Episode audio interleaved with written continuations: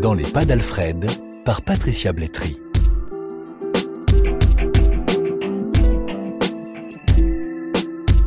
Alfred a fait le voyage d'Abidjan à Patou, un village du sud de l'Italie, avec ses yeux pour seul bagage. Quand il quitte la Côte d'Ivoire en 2011, au moment de la crise post-électorale, c'est un tout jeune garçon d'une quinzaine d'années.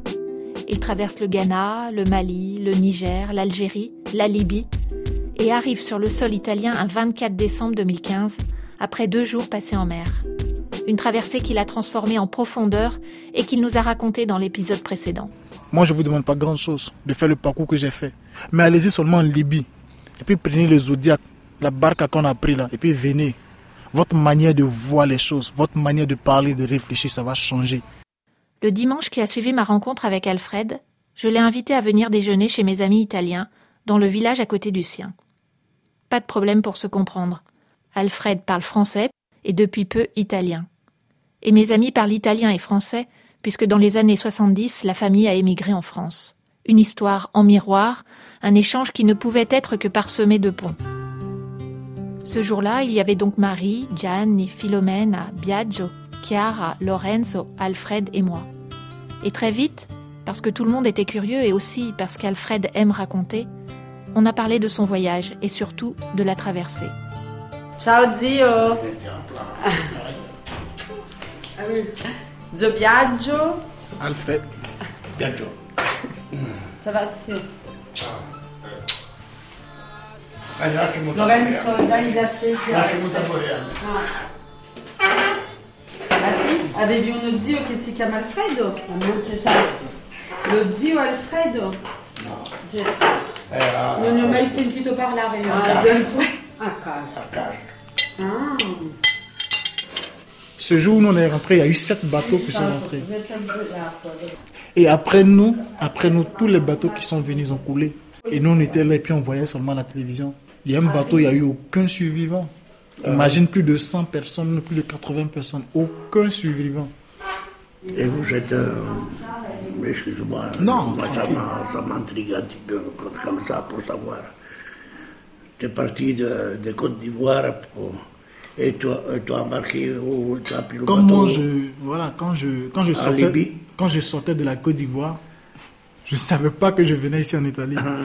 J'ai quitté la Côte d'Ivoire parce que je voulais vivre. Parce qu'il y avait la guerre. Ah. Donc moi, je suis sorti comme un réfugié. Je suis sorti comme tout le monde. Et arrivé au Ghana, il y a eu des situations qui ont fait qu'on a continué le chemin. Donc on est arrivé en Algérie, on est arrivé en Libye, on a travaillé. Et moi, je suis resté là pendant neuf mois. Je me déplaçais en voiture, je travaillais, j'avais l'argent, donc je me déplaçais en Le voiture. transport depuis Côte d'Ivoire pour, euh, pour la Libye, c'était euh, avec des cars, des, des- Oui, oui, les cars, les voitures, et voilà, c'est comme ça. Donc, euh, je ne peux pas estimer exactement combien est-ce que j'ai dépensé parce que je ne sais pas. Et voilà, mais au fur et à mesure, on arrivait à se déplacer ensemble, avec des amis. Voilà, donc c'est comme ça que je suis arrivé jusqu'à Tripoli. Et quand je suis arrivé à Tripoli, c'était vraiment difficile. Donc euh, voilà, je ne suis, pas- je suis pas sorti parce que j'ai fait un programme de voyage de la Côte d'Ivoire pour venir jusqu'à ici. Non.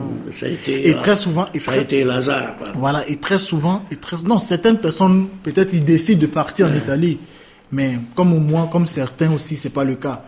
Et qu'est-ce que je voulais dire là? Quand on arrive au bord, quand on arrive au bord de l'eau, c'est vrai que ton choix, ta volonté, ton choix, ça n'existe plus. Ah, hein, Parce que quand on arrive à vicino al mare, siamo obbligati per forza ad andare via. parle en français. Tu comprends, non? Quand on arrive à la mer, tu es obligé de partir. Parce que tu as vu comment ça se passe. Que nessuno ne sait comment se fait, non? Il voyage. Personne ne sait comment se fait le voyage. Donc quand tu arrives devant la mer et tu vois que c'est la barque, le moteur et tout ça, qui est risqué, Ah. c'est comme ça. Parce que s'ils te laissent partir, tu vas Et dire aux autres, il y avait du monde qui vous encadrait, qui vous... quel monde? C'est les Libyens avec les kalash. Ils sont Ah là bon? avec Ah les bon? Fusils, Ah, les ah, pistolets. ben oui. Moi, on m'a dit de monter. J'ai dit non, je ne peux pas monter. Qu'est-ce qu'ils ont fait? Hein. Soit tu montes, soit on tabac. ah, oui. Che devo fare io C'est comme ça. Et je suis c'est- monté. et C'était l'armée libyenne qui... Non, c'est un groupe de personnes armées. Ah Ils sont ouais. entreillis, d'autres sont pas entreillis, c'est Ah, mélangé. Ah, voilà, c'est comme ça. Ah, c'est le travail, ils font. hein. Chacun gagne sa vie comme il veut là-bas. Donc quand on arrive là, tu es obligé de partir. Donc tu t'es dit que à ce moment, à cet instant-là, tu n'as qu'une seule chose. Ta volonté. Sachant très bien que tu pars et tu n'es même pas sûr d'arriver. Ça, c'est le point est là. On n'est même pas sûr d'arriver. Et c'est comme ça. Et, c'est pourquoi quand on arrive, c'est les jeunes qui les prennent comme ça. On t'appelle, toi, viens, si tu comprends un peu d'arabe. Et ils te font quelques tours avec toi. Ils te montrent comment on fait. Oui, on peut me prendre comme on peut prendre lui, comme on peut prendre quelqu'un d'autre. Ah. Si tu sais, tu peux, oui, Il ne le paye pas. Le payer. Il ne le paye pas. pour C'est toi-même qui paye. non, non, non, payer. Non. Comment C'est toi-même, c'est ton agent même. Toi, toi aussi, tu as envie de partir, donc voilà. Je rejoins ce que tu disais au début. En fait, mon grand-père, donc le papa de, euh, de mon papa et des Carello, là, il avait une entreprise de maçonnerie. Et euh, il a, en fait, il a commencé à, à aller en faillite. Et les enfants euh, ont dû euh, rembourser la dette, non? Et donc, ils n'ont trouvé que cette solution de partir. De partir. Ouais, en fait, je pense Il y a, non toujours, que il y a- il y a toujours un motif, il y a toujours une cause, ouais. en fait. Contrairement à pour ceux qui pensent qu'on vient en vacances. voilà. Donc c'est un peu ça. On fait pas de nom, hein. on Oui. dit pas qui c'est. hein. Non, non, non, non. Qu'est-ce que t'en penses, Biagio? Ben, oui, je crois qu'il a raison. hein. Vous étiez combien à partir, vous, dans la famille? Et Il y avait Luigi qui était en France depuis un moment. Et puis on est parti, euh, on était à quatre à partir. Quatre, on était, à un moment donné, on était même cinq, six à, à Paris. hein. Il y avait moi, Gio Luigi, Gio Vincent, Gio Carmelo, et même Franco, il est venu pour autre, bon, pour ses études, bon, il était, euh, et puis, Gio Pipi. temps, j'aime parler avec les personnes comme ça. Parce que eux, ils t'apprennent réellement comment vont les choses. Ils te disent en toute sincérité ce qui est. Lui, ses amis, des personnes comme lui, ils- quand ils nous voient, ils comprennent notre situation. Ouais, ben, parce que les, les gens ici ne sont pas tous d'accord que vous êtes là, que, moi, je, ça me fait rien. Vraiment, ça me fait rien. Sans même savoir un peu son point de de vue. tutoyer les, les gens. les- et quand j'entends les gens, euh, Salvini, Salvini fait bien, hein, je suis pas, je suis pas vraiment d'accord hein, sur ça. Comme on était nous en France, hein, quand on est arrivé en France, il y avait euh, pas tout le monde se comportait euh, correctement. Bon. Quand ils parlaient, j'imaginais, je m'imaginais comment est-ce qu'ils étaient quand ils partaient. C'est à ça que je pensais, comment ils sont arrivés, l'ambiance qu'ils étaient entre eux. Mais il y avait aussi des départs pour des questions d'honneur, tu sais Parce que, euh, parce que les, les maris avaient des histoires avec euh, plusieurs femmes et que euh, donc celle qui choisissait pour se marier, bah, il fallait que fallait se casser quoi. Aussi, ça existait aussi. Il n'y avait pas que pour l'argent. Ah oui. Pareil. Ouais. Parce que chez nous aussi, Des c'est- fois, chez nous oui. aussi ça existe. Parce que quand, quand dans une famille où il y a une famille polygame, Ouais. si l'enfant d'une a réussi à traverser puis il est venu, Ah. alors l'autre dame dit que voilà, tu là, tu vois tes enfants, moi regarde mon fils, il est de l'autre côté. Ah. Donc cette rivalité-là fait que peut-être l'enfant de la deuxième dame a aussi cette rage de sortir sa maman de cette situation. Et très souvent, des familles qui, ont- qui perdent peut-être le papa, une famille polygame où chacun est livré à lui-même. Alors, toi qui es peut-être le dernier enfant, tu es obligé de te battre pour ta maman parce que dans l'héritage, c'est souvent la première dame, souvent la deuxième. Ça dépend de comment est-ce que c'est géré. Donc, l'enfant, il a la rage de sortir sa maman de cette situation. Donc, il décide de tout abandonner et il se lance en en aventure. L'aventure peut aller dans un pays, se chercher jusqu'à peut-être finir ici en Europe. Ouais, ouais. Et aujourd'hui, quand l'enfant réussit, sa maman est fière de taper sa poitrine pour dire que, vous voyez, celui-là est mon enfant.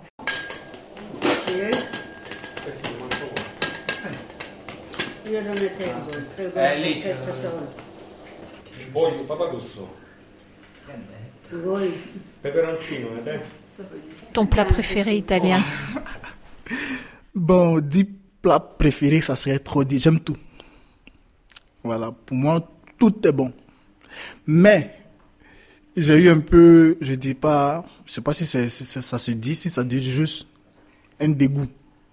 Voilà, parce que le projet où j'ai été accueilli, du 1er janvier au 31 décembre, il n'y a pas un jour où on n'a pas mangé de pasta.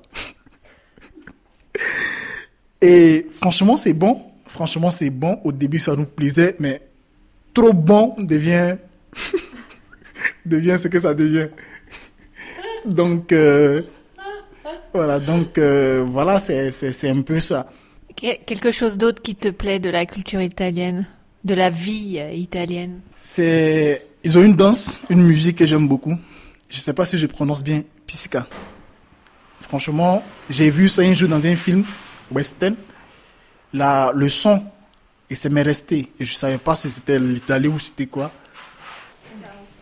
Et voilà, quand je, quand je suis arrivé ici, dans la ville où j'étais à Patou, il y a eu une cérémonie et les voisins sont venus, viens, viens, viens, viens. Et je suis sorti voir et ça m'a vraiment chauffé le cœur. J'étais content de voir, j'étais content de, de voir comment les gens dansent, d'apprécier et voilà. Alfred, tu veux fonder une famille ici? Je veux fonder une famille. Là où c'est, je ne sais pas encore. Mais j'aimerais avoir une famille. Et pour moi, j'ai toujours dit que mon rêve à moi, c'est de construire un grand centre d'orphelinat. Un grand centre. Même si je n'ai rien eu avec tout l'argent que je suis en train de peut-être avoir dans les petits travaux, je suis en train de mettre ça de côté. Même si je n'ai pas pu réaliser quelque chose, que je prends peut-être une maisonnette où je peux m'occuper de deux orphelins ou de trois orphelins, ça sera un rêve réalisé pour moi. Je sais ce que c'est perdre ses deux parents. Pour moi, ma première famille que je vais fonder, c'est d'abord ça. Voilà, avant de peut-être trouver une qui peut me comprendre. Avec qui je veux aussi faire des enfants. Ça, c'est quelque chose de secondaire. Pour moi, le plus important, c'est d'abord ça. J'ai eu la chance d'être dans un projet qui m'ont vraiment aidé, qui m'ont apporté assistance durant tous ces, toutes ces années. Et étant donné que maintenant, je suis libre, indépendant, donc euh, j'ai commencé à faire les choses seul. Le plus important, j'essaie de me, de me construire moi-même, en fait. Voilà, de me construire, d'être normal, de travailler, de vaquer mes occupations, de chercher à réussir une carrière footballistique. Et voilà, peut-être que au fur et à mesure, je pourrais peut-être réaliser mes petits rêves. Et voilà, aujourd'hui, quand on voit la France, c'est- l'exemple qui est, qui, qui une culture mixte. Aujourd'hui, il y a des Noirs qui se sentent français.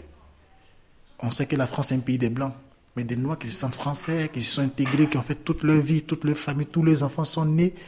Et c'est un bon exemple. Donc on dit à ces pays voisins de regarder aussi à côté pour dire que ça peut être possible. Aujourd'hui, on voit la Coupe du Monde. Beaucoup de gens ont dit ah, c'est grâce aux Africains. Bon, c'est pas des enfants qui se sentent africains, c'est des enfants qui se sentent français.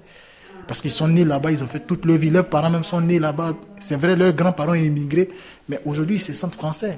Et je pense que c'est un bon exemple. Je dis pas forcément, mais je pense. Voilà, je peux me tromper, mais je pense que c'est quelque chose de, de bien auquel il faut copier. Il faut pas voir seulement le côté négatif des choses. Des jeunes qui se déplacent. Il faut aussi voir le côté positif. On peut être aussi profitable, on peut être aussi une valeur ajoutée. Voilà, au fait, ce que je, je veux être. Je veux être une valeur ajoutée. Je veux pas être une cause. Je veux être une valeur ajoutée. Je veux faire quelque chose et puis ils vont dire Ah, c'est le jeune, il y avait un jeune ici, c'est lui qui a fait ça.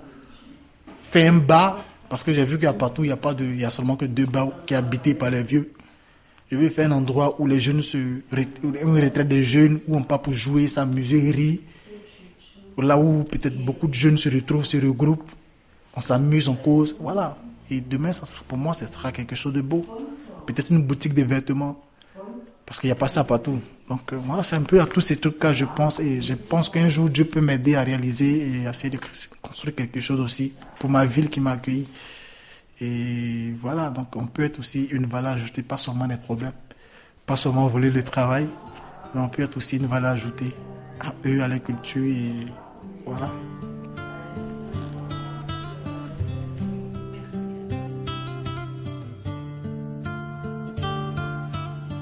L'histoire d'Alfred n'est que la sienne. Certains ont eu moins de chance, d'autres en ont eu plus. J'ai quitté Alfred un jour de tornade. Dans les Pouilles, les éléments se sont déchaînés, les arbres ont été arrachés. Une église du bord de mer s'est effondrée. C'est moi qui suis parti. Lui, il est resté. Solide, ancré. Pour le moment, son voyage s'arrête là, à Patou, dans le sud de l'Italie. Mais jusqu'à quand? Est-ce qu'il retournera en Côte d'Ivoire? Est-ce qu'il poursuivra son voyage en Europe? Quand on s'est salué pour se dire au revoir, Alfred m'a dit qu'il adorerait prendre quelques jours de vacances. Comme moi.